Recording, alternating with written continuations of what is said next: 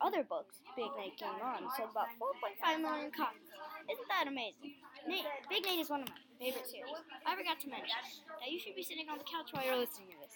Also, probably eating something. Remember, this is a scheme to get away from your parents, annoying brothers and sisters. You should be wearing big headphones so you don't have to listen to any of their surroundings. Examples angry parents, annoying brothers, sisters, barking dogs, and fierce cats. Okay, back to Big Nate. I never got to mention why it's my favorite book series. It's my favorite because they have both comics and books. I read almost every Big Nate because they're one of the best series.